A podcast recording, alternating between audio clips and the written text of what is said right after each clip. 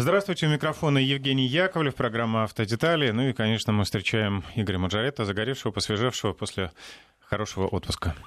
Добрый день всем. Рад вернуться в эфир и пообщаться с большим удовольствием вместе с Евгением. Мы сегодня будем обсуждать самые животрепещущие автомобильные темы. А во второй части я с удовольствием расскажу об окончании путешествия в Болгарию автомобильного, естественно, путешествия, и о некоторых нюансах, которые автотуристу стоило бы знать заранее. А, хочу напомнить, что наступил учебный год, э, дети отправляются в школы, садятся за парты. Ну и, конечно, в этот период э, принято считать, что дети еще, особенно те, кто отдыхал где-то на море, у бабушки в деревне и так далее, не в городе, они отвыкли от э, городской обстановки, и в этот момент всегда водители призывают быть осторожнее, пока дети ходят в школу, они могут выбежать на дорогу, переходят даже по пешеходному переходу, Э, будьте осторожны, внимательны и мне, кстати, нравится инициатива. Э, во многих регионах России в первые школьные дни родители, самые ответственные родители школьников, дежурят утром, когда дети идут в школу.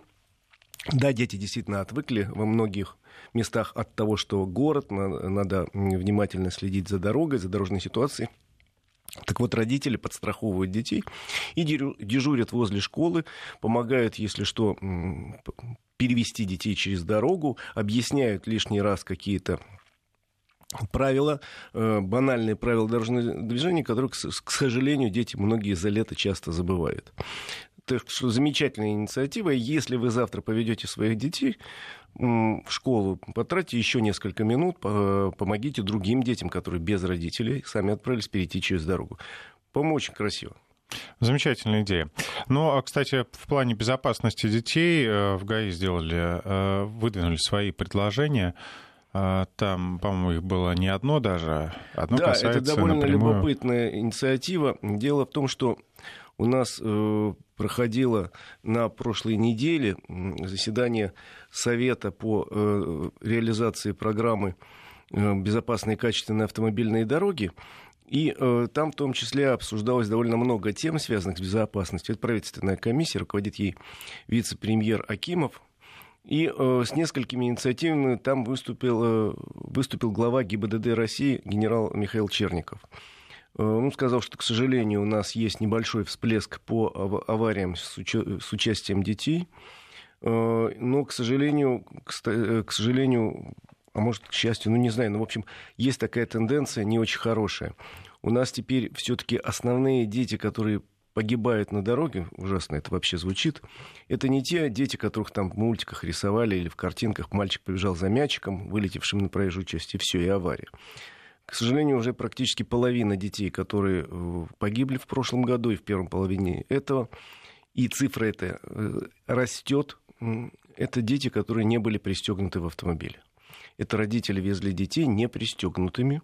Случается небольшая авария, и сидящие на заднем сиденье или еще страшнее, стоящие в проходе между передними сиденьями, а я такие картинки видел, ребенок летит вперед со всеми вытекающими, возможно, самыми тяжелыми последствиями. А две недели назад я читал, был вообще безумный случай, когда некий человек э, в Санкт-Петербурге на кольцевой автодороге э, проскочил свой поворот и решил, это на скоростной дороге, еще раз говорю, где-то это категорически запрещено, он решил сдать задом к своему съезду. Получил удар грузовика в зад, а сзади сидел ребенок семилетний, который, к сожалению, погиб. Э, вот какие-то безумные совершенно вещи случаются. И э, генерал как раз выразил свою озабоченность, э, что растет количество детей, пострадавших и погибших из-за того, что их родители неправильно перевозят, и предложил э, каким-то образом рассмотреть вопрос об увеличении наказания за перевозку детей не пристегнутыми или без специального удерживающего устройства, то бишь кресла.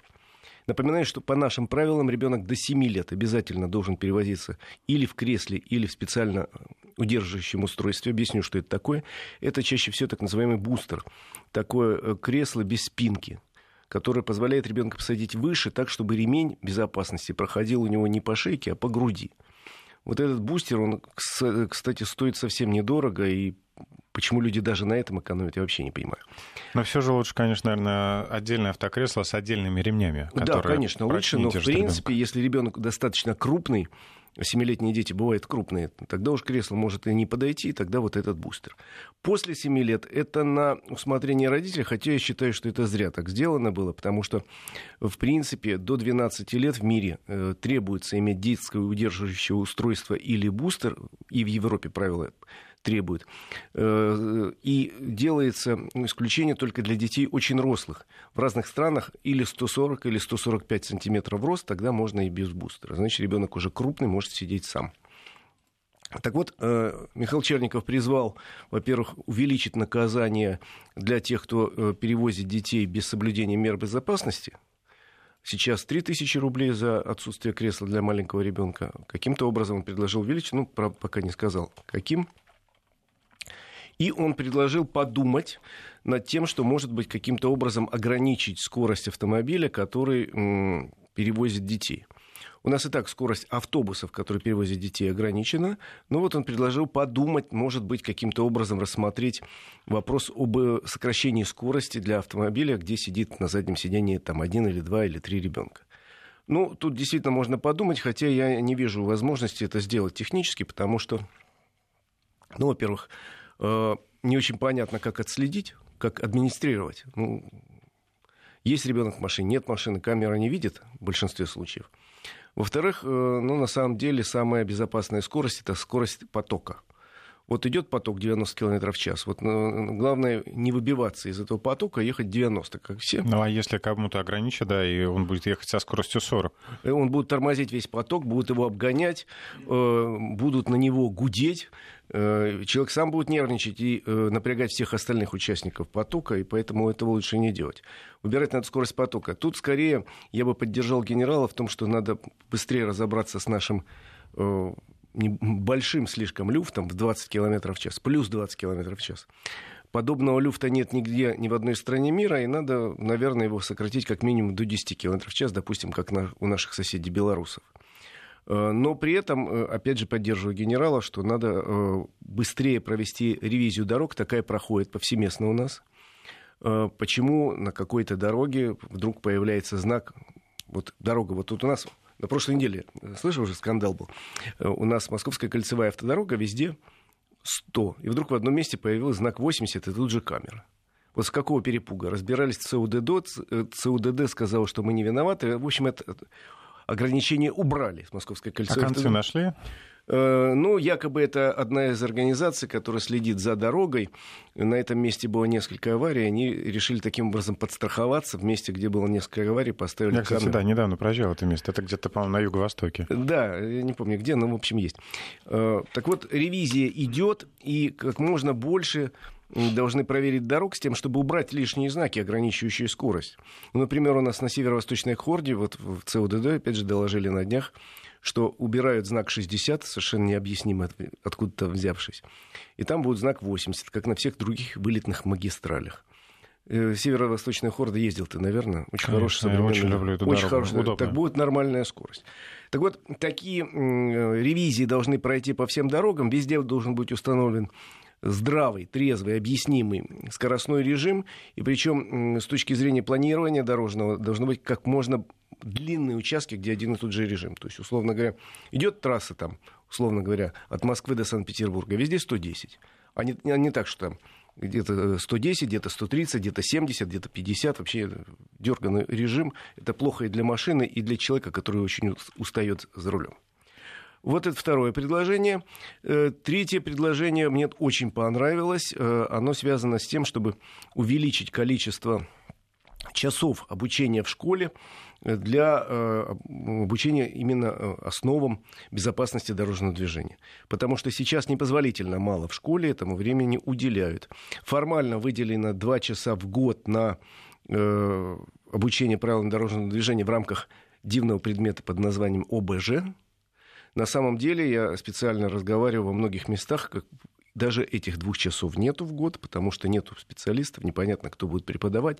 Раньше в моем детстве там приходили э, сотрудники ГАИ в школу, сейчас как-то это во многих регионах есть, а во многих и нету связки такой.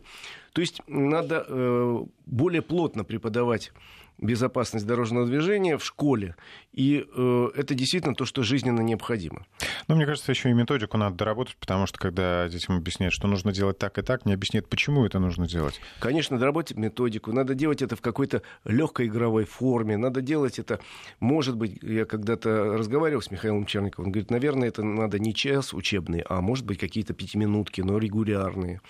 Э, потому что дети устают, одна тема час, и, в общем, скучная действительно тема.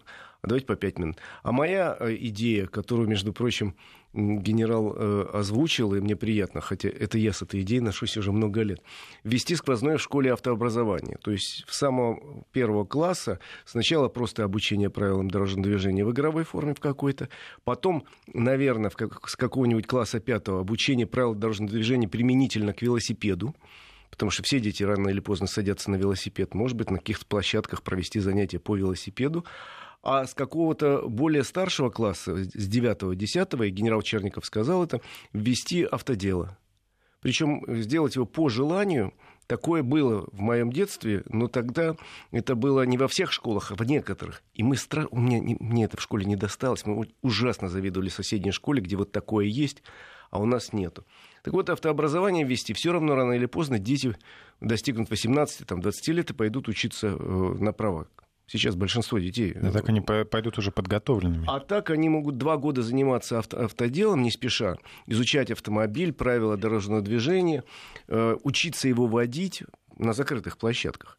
А потом по э, окончании курса ребенок сдает и получает права, ну не права, потому что 17 лет не положено, а документ, который дает право, этот документ в 18 лет обменять на полноценные права категории «Б». Чем сделать это не обязательным, а добровольным, уверяю, большинство родителей и детей скажут «хотим, хотим, хотим», а кто не хочет, ну ради бога, изучайте в это время, опять же, правила дорожного движения, которые всем абсолютно уж точно пригодятся в жизни. Вот такой целый хороший набор э, по детской безопасности был озвучен во время э, заседания как раз э, проектного комитета программы безопасной качественной автомобильной дороги на э, прошедшей неделе. И давай дальше обсуждать эту тему. Я надеюсь, что будут уже конкретные предложения, а не только идеи. Хотелось бы еще одну инициативу дорожно-детскую затронуть. Тут один из парламентариев наших предложил выделить отдельные парковочные места для семей с детьми. А, и сделать их более того такими специально более широкими, более такими просторными, чтобы можно было спокойно открыть двери, там посадить ребенка, уложить коляску в багажник и так далее, пристегнуть. Э, но многие скептически отнеслись к этому, что и так сейчас парковок мало, еще много отдается инвалидам, инвалидам да, и еще выделяется отдельно для семьи с детьми. А кто будет контролировать, если инвалидов да, трудно? Вот, да, я тоже. Э, Не инвалидов, а людей, которые э, ездят с машинами с наклейками в машине инвалид. Я тоже думаю, что не надо отдельные места для детей, для машин, где перевозят детей, потому что ну, еще раз говорю, для погрузки и выгрузки на сегодняшний день э, из нормального обычного автомобиля или микроавтобуса даже достаточно обычного парковочного места специально удлиненного, укороченного, уширенного я необходимость в нем вообще не вижу. А потом действительно, как проконтролировать. Э, с детьми или без детей. Я могу продемонстрировать, условно говоря, паспорт, где у меня написано, что у меня трое детей. Но приехал я один, а дети сидят дома.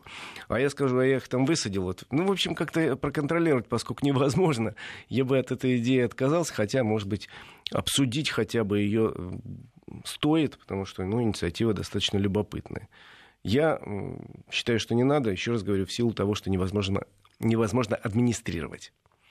Кстати, мне кажется, было бы хорошей идеей сделать э, специальные э, парковки возле школ, детских садов, но где запрещена стоянка, там больше пяти минут. Например, приехал, высадил ребенка, отвел да. его до двери. Да, это хорошая идея, и во многих местах так и есть. К сожалению, во многих вообще нет. Вот в школах, где мои дети учатся, никакого специального места, где остановиться, нету. Висит запрещающий знак, но камеры, слава богу, нет, и все, кто привозит на машинах, быстро останавливаются, выгружают и уезжают. Ну, туда в любой момент может приехать инспектор. Может, но, э, в общем, все понимают, конечно, что ну, надо бы вот сделать, но не делать. Опять же, у нас все палка о двух концах получается, потому что введи вот такое э, место, э, обязательно на него приедет просто желающий, которому, которому очень хочется припарковаться. Камера? Камера, да. Это как город всегда говорит, да, мы рады ввести э, бесплатные парковочные места возле больниц, но тут их тут же займут люди, никакого отношения к больнице не имеющие. Ну, кстати, ездит же вот э, автомобиль паркон, да, они да. называются, которые регистрируют. Но больше, чем 10 минут человек представил, все, штраф. Ну, в общем, надо тут, конечно, разбираться. А тема вообще детской безопасности, она бесконечная. К счастью, у нас действительно есть сокращение по аварийности вообще и по авариям с число детей. Да, тоже сокращение есть. Но хотелось бы, чтобы совсем дети не гибли на дорогах никогда и не страдали, и не получали травм. К сожалению, пока так не получается.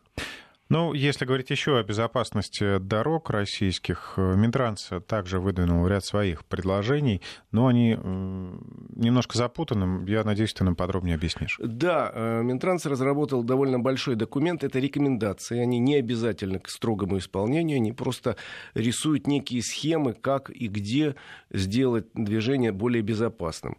Эти рекомендации э, тоже утверждены на заседании проектного комитета национального проекта «Безопасные и качественные автодороги», и они адресованы к местным властям и э, тем организациям, которые строят и эксплуатируют дороги. Речь идет о том, что прописывается, как организовать движение в тех местах, э, где произошла какая-то одна, две или три аварии, как обустроить эти участки дорог, э, как обустроить э, перекрестки, чтобы видимость была максимальная, где надо дублировать знаки, чтобы люди заранее знали, где не надо дублировать знаки. То есть большой документ под 80 страниц, который сейчас разослан по регионам, и многие регионы уже начинают э, перестраивать организацию движения в соответствии с этим документом. Еще раз говорю, он не является законом в том смысле, что вот справа шаг вправо, шаг влево считается побегом. Нет, это просто набор рекомендаций, которые специалисты э, подготовили для других специалистов, ну, может, которые не совсем разбираются в теме или не слишком глубоко разбираются в теме. Э, там содержатся рекомендации, где надо ограничивать скорость, где не надо, где ставить светофор, где не ставить, как обустроить этот э, пешеходный переход и так далее. То есть этот документ интересен в первую очередь еще раз говорю, специалистом, и поэтому э, всякому человеку, ну, если вам интересно, конечно, можете его прочитать, он есть в открытом доступе. А если вы в своем городе отвечаете за безопасность дорожного движения, вы просто обязаны этот документ прочитать. Ну, а дальше уже руководствоваться. Никаких строгих запретов и строгих указаний, а вот тут надо поставить знак кирпич, в этом документе нет. Э, то, что он появился, это хорошо, потому что у нас действительно, особенно в регионах, э, понимание, что такое организация дорожного движения, у многих э, руководителей отсутствует напрочь.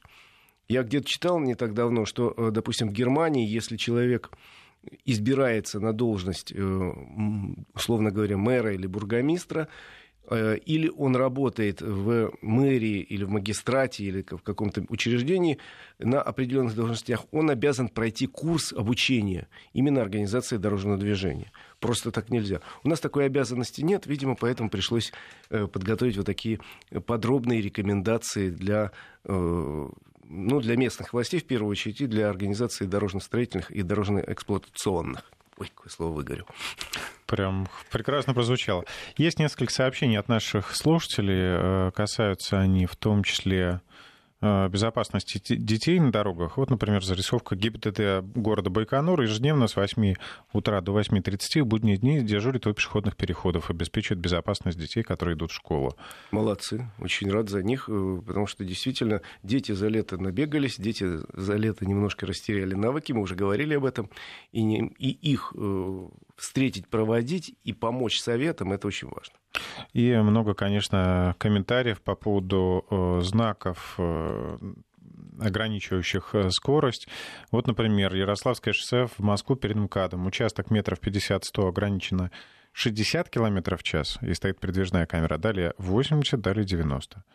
Ну, в общем, сейчас, еще раз говорю, идет большая работа, разбираются со всеми знаками, и самое главное, они не должны быть неожиданными и необъяснимыми почему там, условно говоря, едешь э, даже вот по самым современным российским трассам, ну, по какой-нибудь Ленинградке, там, которая неплохо э, реконструирована была в последние годы, и идет знак 90, потом вдруг неожиданно на ровном месте 60, потом снова 90. Почему? С какого перепуга? То же самое я видел на трассе, например, М1 Беларусь. Совершенно неожиданно появляющиеся знаки. необъяснимого происхождения, необъяснимой логики установки в данном месте. Конечно, если поймать этого человека, который распорядился знак поставить, спросить, а зачем, он тут же найдет причину, скажет, там была авария и так далее. Но на самом деле самый простой способ э, отчитаться это воткнуть знак. А я вот принял меры и поставил знак. А потом толк с этого знака, как правило, минимальный, если он вот так стоит посреди чистого поля, посреди ровной красивой дороги.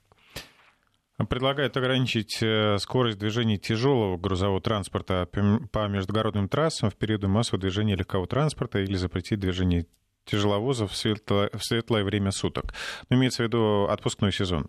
Да, ну, наверное. в принципе, у нас и так каждое лето вводятся ограничения по тяжелому транспорту. Это в первую очередь касается, конечно, и потока отпускников, но э, даже не это главная причина. А главная причина это когда э, высокая температура, ну, жара, асфальт э, размягчается, любой асфальт. И тяжелые грузовики их, его просто могут размолоть в хлам за несколько дней. Поэтому летом у нас вводятся ограничения, и это, э, в свою очередь, помогает проще добраться отпускникам, как правило, ограничения на дневное перемещение по основным трассам. Вот по трассе М4 Дон такие вводятся периодически, а грузовикам да, приходится стоять, чтобы двигаться ночью. Но это вопрос именно сохранности дорог в первую очередь, а во вторую как раз, чтобы людям проще двигались. Хочу заметить, что иногда наблюдаю в Москве, водители некоторых тяжелых грузовых машин гоняют, ну, если, например, разрешенный режим 60, они так же, как легковые машины, несутся под 80, ну или э, там 80 Ну, я сказал свою точку а... зрения по поводу вот этого люфта в 20 км в час, а то, что грузовики несутся, это вообще страшно. Ну, мусоровозы, например, очень часто наблюдаю такую картину, и страшно, потому что даже там за себя или за других, если ты затормозишь по какой-то причине, не факт, что он успеет остановиться. Конечно, это же очень тяжело. Закон законы физики никто не отменял. Это тяжелая машина, и ее тормозной путь гораздо больше, чем у легкового автомобиля. Тем более вот эти машины, которые гоняют часто, это я понимаю, что далеко не новые автомобили, и про их тормоза я вообще ничего не знаю.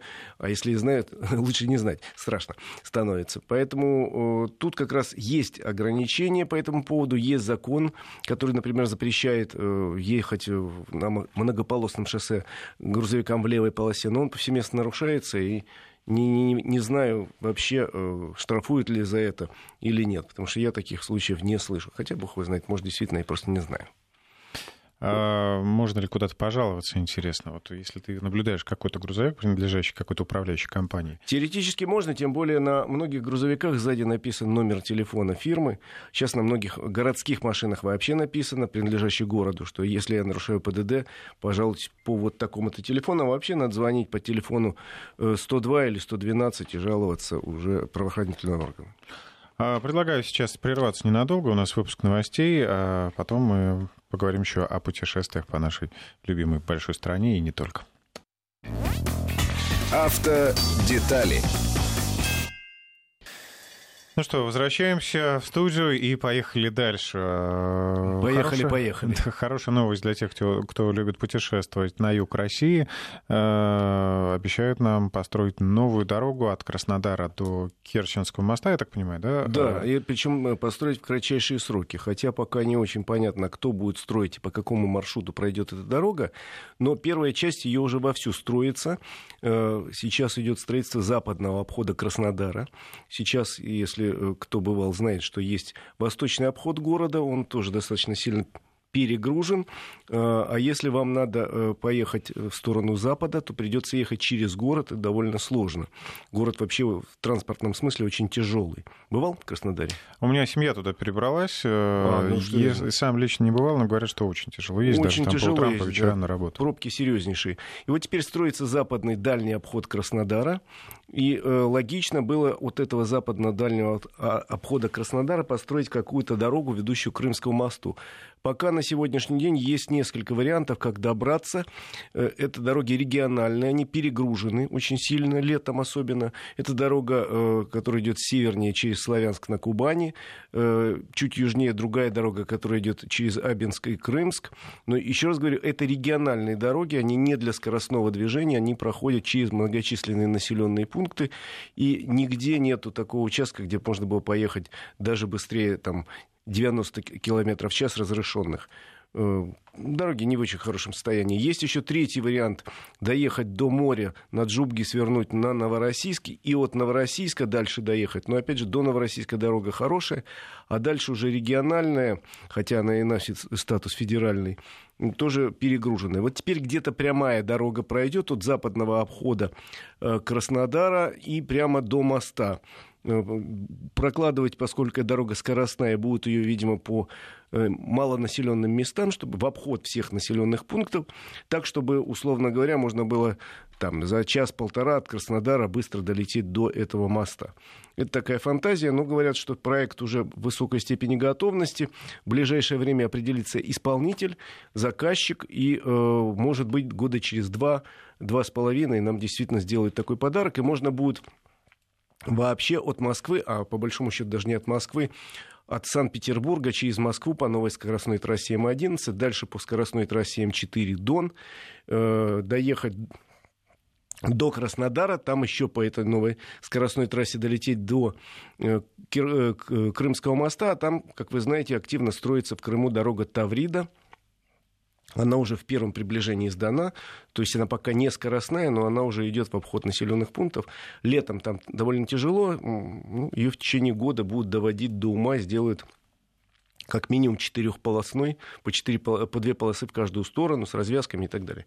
То есть можно будет э, довольно быстро и беспроблемно доехать из любой точки Европейской России до Крыма и обратно за довольно небольшое время. Это, конечно, радует. Ждем э, объявления, кто будет строить и о конкретных сроках. Обещают к концу 2022 года эту дорогу уже нам сдать. Было бы здорово. А было бы здорово, представляешь, э, откуда-нибудь с юга Крыма и прям прямой мост маленький мостик такой до Болгарии перекинуть.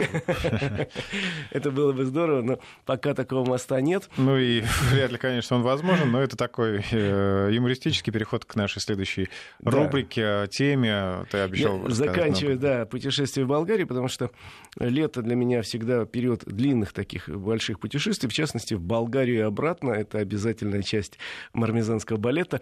Э, люблю я э, путешествовать, тем более трасса проходит сначала по дорогам России, потом по дорогам Белоруссии, Польши, Словен... э, Словакии, Венгрии, Сербии, Болгарии. Вот этот маршрут я уже проездил, проехал несколько раз, и сейчас просто подведу окончательные итоги вот этому путешествию и советы дам тем, кто, например, в следующем году планирует, или, может, осенью кто-то собирается в дальние путешествия. Тут просто несколько таких бытовых советов для начала, ну, пару слов о Болгарии потом.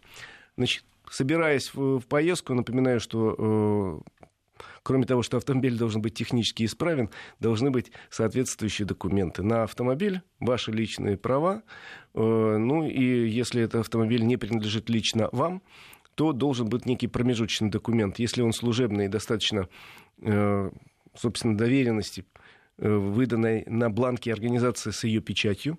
Лучше сделать ее по-русски, по-английски, доверенность за последние годы никто ни одного раза не спросил, но вот у моего коллеги спрашивали на турецкой и на грузинской границе такой документ.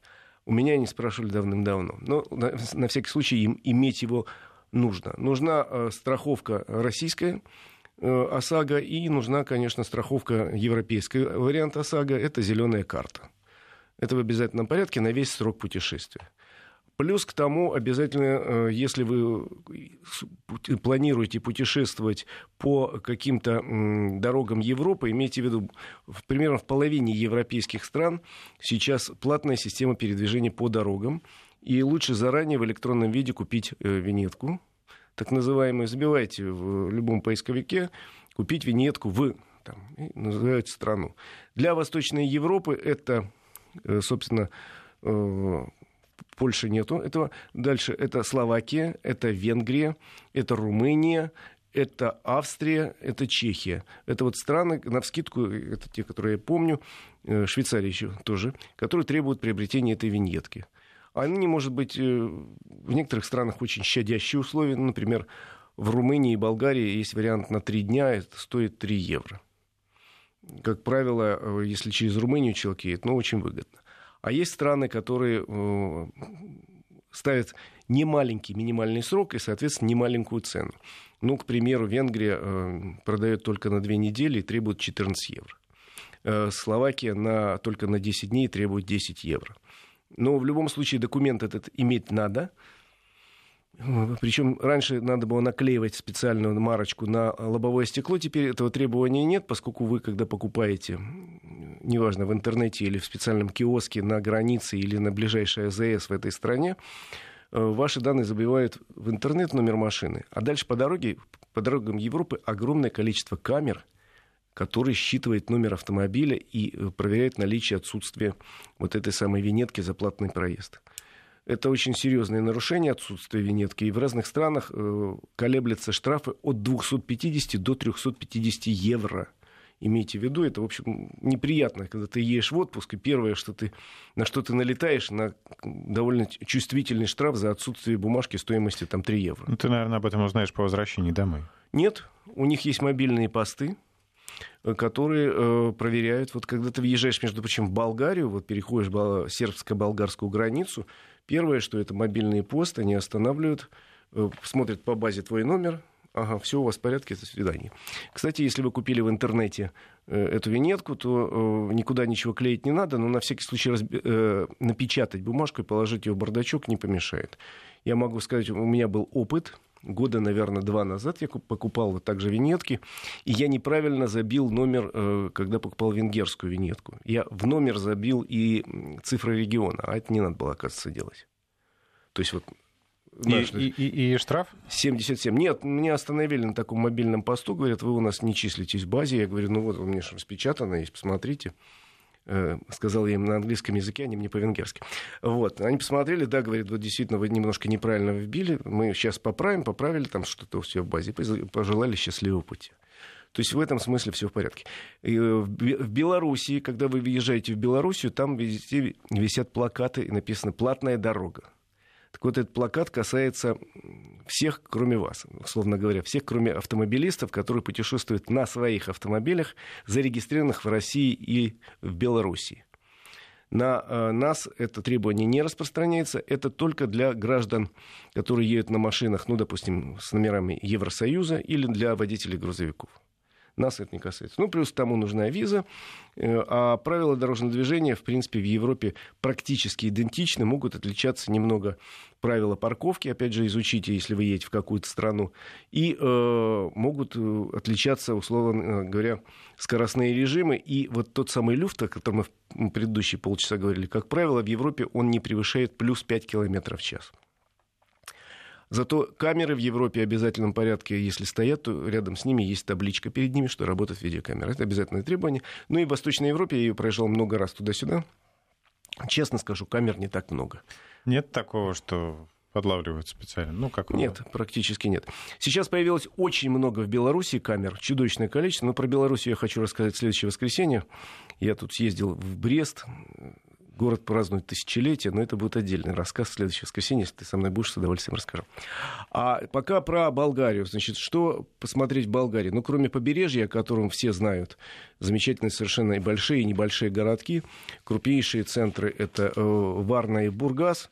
Ну, а кроме них существует огромное количество курортных небольших городков, куда я рекомендую ехать, потому что море черное, э, песчаные пляжи, достаточно мягкий климат, и при этом, в отличие от нашего Крыма и северного, э, побережья Северного Кавказа, все-таки климат более жаркий, потому что это, считай, там на 500 километров южнее. Э, плюс болгары, за что я их люблю, очень похож язык настолько похож, что часто ошибаешься, потому что у них многие слова имеют противоположное направление. Э, ну, например... Ну, это любимый стереотип, да. что да, у них, значит, нет, а и наоборот. Но на самом деле да и нет, это они давно не пользуются. А вот, например, если ты болгару скажешь, э, что надо ехать направо, он поедет прямо, потому что направо это прямо. Ну, допустим. Вот. И многие такие слова имеют другое значение, чем в русском языке. И такой э, недобрый друг переводчика который провоцирует, думаешь, а, вот это похоже слово, значит, дыня, значит, она есть дыня, а ничего подобного. Дыня — это по-болгарски арбуз. Вот. Но, э, в принципе, еще раз говорю, очень хорошо относятся к русским, щадящие цены, поэтому езжу туда с удовольствием. Из новых городов для себя в этот раз открыл Софию. Был в Софии когда Э, всегда хотел доехать. Был в Болгарии два раза, но нет, э, далековато. Вот я в Болгарии был много раз, а вот до Софии добрался во второй раз. Я однажды был в командировке много лет назад, но очень быстро. А теперь мы поехали целенаправленно на машине, доехали еще до Софии, остановились там на два дня, э, получили большое удовольствие. Город с потрясающей историей, хотя и не, не скажешь, что такое большая история, потому что город основан еще в первом веке нашей эры. Это римское поселение под названием Сердика. И под именем Сердика оно существовало аж до 15 века. Э, и это причем был второй по величине город, э, первый по величине город провинции Фракия, слышал, наверное, название римской провинции Фракия, а э, в империи Восточно-Римской империи это второй по значению город после Константинополя. И торговый центр, и транспортный центр, и центр ремесла, но э, много раз это Седрику несчастную грабили, разрушали все, кому не лень. И, в общем, э, только к XIV веку э, получил нынешнее название София. Кстати, очень такая практика распространенная для, во всяком случае, для славянских городов. Был построен в свое время храм Святой Софии, и по названию этого храма потихоньку начали называть и весь город. У нас тоже в России, например, название города Ростов-на-Дону образовалось от э, церкви, где была икона святого Дмитрия Ростовского. Вот и город Ростов, между прочим, получил от иконы имя. А на Дону имеется в виду, Ростов-на-Дону. Ну и, в общем, э, дальше развивался город, развивался, но был таким провинциальным. Столицей э, болгарских царств было традиционно Великотырново. И только после войны э, Балканской 877-78 года Софию неожиданно для, по-моему, для жителей Софии сделали столицей. По настоянию русской стороны, хотя участвовали в переговоры австрийцы, они настаивали, например, на Великотырново. Ну, наши почему-то достояли, настояли на Софии, дальше он начал развиваться как столица государства, сейчас почти полтора миллиона населения, очень эклектичный город, очень много от, э, от советских времен осталось. Э, что приятно, в центре города вообще очень запечатлена история добрых отношений российских Главный храм и главная архитектурная достопримечательность города – это храм святого Александра Невского, очень красивый, в византийском стиле, построен в честь освобождения Болгарии русскими войсками. И э, вокруг улицы э, носит важное для нас название там бульвар за царь-освободитель. И стоит памятник, между прочим, царю-освободителю Александру II на коне. Это тоже одна из достопримечательностей города. Там. Вот, смотри, Цареградское шоссе. Да, бульвар там генерала Гурко и других каких-то э, героев вот этой самой освободительной войны. Граф Игнатьев. Там встречаются сплошь русские какие-то фамилии, русские названия, потому что болгары, конечно же, не, запомни, не забыли э, ту большую роль, которую сыграла Россия в освобождении Болгарии. Кстати, вот от древних времен остались фундаменты крепости Седрика, но они не стали восстанавливать эту крепость. А в центре города есть стеклянный купол, довольно большой, и под этим куполом музей под открытым небом практически, где вот фундаменты этой крепости можно погулять, посмотреть, колонны остались, но восстанавливать не стали. Из таких замечательных достопримечательностей есть несколько э, церквей, относящихся к IV, VI, там, X веку нашей эры. Болгария — это страна с большими православными традициями.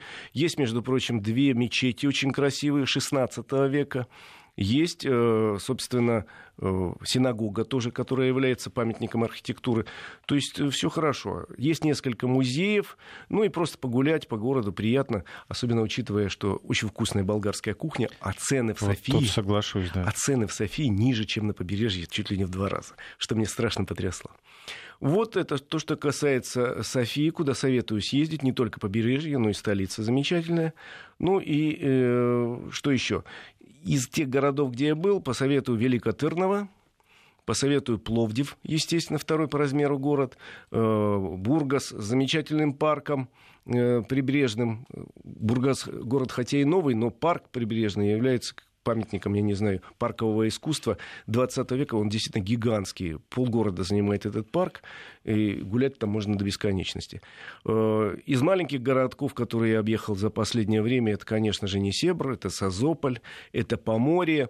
В общем, э, в Болгарии есть что посмотреть, и кроме такого обычного пляжного отдыха, который тоже замечательная вещь, есть еще и кулинарные маршруты, есть винные маршруты, есть э, исторические какие-то вещи, которые очень любопытно посмотреть. Мне, кстати, понравилась такая история. Тебя отвозят, ну, группу там туристов отвозят в какую-то э, деревню такую болгарскую. Конечно, там уже живут какие-то современные mm-hmm. люди, но все это разыгрывается в театральном Я был, действии. Был, был. Старое болгарское село, да, с нам, работают люди какие-то там стучат, там народные промыслы развивают, демонстрируют изделия народных промыслов, традиционных промыслов, плюс исполняют танцы, песни, э, кормят очень вкусно, а э, обязательное завершение. Это в Болгарии есть люди, которые ходят босиком по углям, танцуют. Вот обязательно в конце демонстрируют, как это происходит. Вообще страшно, я бы не рискнул, но видел это. Ну, и ну, под... это зато просто интересно, весело, да, это еще разбавляет как-то поездку. Ну, еще под конец пару слов э, добавлю про машину. Сколько у меня еще есть? Есть минута? Минута есть. Да, автомобиль, который у меня в этот раз был, это э, Mitsubishi Eclipse Cross, это купе это э, такое очень модное сочетание кросс-купе, полноприводное купе, автомобиль, э, в принципе, хорошо подходящий для путешествий, хотя бы потому, что очень он э, лоялен и очень неплохо э, подвеска настроена, и в это время же э, очень экономично по отношению к топливу. Он может заправляться 92-м топливом, но в Европе 92-го нет, а в России и Беларуси есть. Но при этом расход топлива по трассе у меня не превышал 7 литров на 100 километров, а э, в целом в среднем чуть больше 8, это даже меньше, чем было заявлено в ТТД. Это мне понравилось. Учитывая европейскую цену бензина, это очень важный момент при выборе автомобиля. Потому что это мы хорошо живем. Вот у нас там 95 примерно 45 литров. Вот. А в Европе, например, Болгария в этом смысле самая либеральная страна. Бензин у них стоит 95 примерно 80 рублей наших денег. Ага. Э, в соседней, условно говоря, Сербии это уже 90 рублей. И в большинстве стран Восточной Европы это 90 рублей, а в Словакии, например, уже 100. Если махнуть дальше на запад, там еще выше цены. В Европе цены достигают э, евро 80 центов примерно. Евро 80 есть. Ну а здесь в Болгарии евро 10 это примерно 80 рублей. Э, на сегодняшний день у нас э, Mitsubishi Eclipse Cross – это автомобиль, который поставляется с одним двигателем, полтора литра 150 лошадиных сил, очень, надо сказать, бодрый двигатель, которого мощности вполне хватает. Э, есть варианты с полным или передним приводом. У меня был полноприводный автомобиль. Есть варианты на механике или на вариаторе. У меня был максимально укомплектованный автомобиль. Это полный привод, 150 лошадиных сил двигатель полтора литра и вариатор который вот позволял ехать с очень на высокой достаточно скорости, вот с небольшим расходом топлива, что больше всего радует. Ну и плюс к тому, вообще Mitsubishi Eclipse Cross автомобиль интересный внешне очень и богатый внутри, по внутреннему содержанию. Я имею в виду не только отделку салона, которая прекрасна, а еще и большое количество систем безопасности, э, систем э, развлечения, ну, навигационной системы. Все это присутствует на сегодняшний день в этом автомобиле. Из э, вот о достоинствах сказал, из недостатков хотел бы сказать, что, к сожалению, не очень большой багажник, но нам вполне хватало на путешествие на семью из двух взрослых, двое детей. Но если вы собираетесь перевозить большое количество скарба, понимаете, что это кросс-купе, это все-таки купе, и оно не предусматривает перевозку нескольких мешков с барахлом или там... Положить вещи детям и жене на колени. Какая проблема? Нам не пришлось. Багажник сверху можно приделать? Можно сверху багажник приделать, но и, в принципе, еще раз говорю, четыре рюкзака, плюс сумка с продуктами в багажнике помещается. Причем рюкзаки большие, не маленькие, имеется в виду. Это помещается. Хотелось бы побольше, но, с другой стороны, автомобиль скорее все-таки такой фановый. Есть вопрос от слушателя. Игорь, э, что в Болгарии с автосервисом, если ехать на не очень новой машине? Будет ли это комфортно? Э, вполне себе разумный вопрос. Очень много сервисов любых марок ни разу мне не пришлось пользоваться, но один мой товарищ ехал на автомобиле, ну это несколько лет назад было, когда марка Opel продавалась в России, на автомобиле Opel он ехал, и ему надо было по времени проходить ТО. Он заехал на ближайший сервис, прошел ТО, это вышло, между прочим, чуть дешевле, чем бы в России у официального дилера. Э, другой мой товарищ попал в аварию на автомобиле Audi, тут же нашелся сервис, который ну, помог восстановить машину довольно быстро и, опять же, за приемлемые деньги. Так что с сервисом там все в порядке. Ну что ж, отправляйтесь в путешествие. Сейчас, кстати, вполне еще можно поехать в сезон. еще лучше, потому что все уехали в школу, родители школьников увезли, так что сейчас и цены ниже, и на дорогах свободнее. Спасибо, Игорь Маржарета. До новых встреч. Уже скоро, Игорь, в нашем эфире. Следите за событиями и темами, которые всегда с удовольствием комментирует Игорь Маржарета. И пусть дорога вам будет в радость. Счастливо.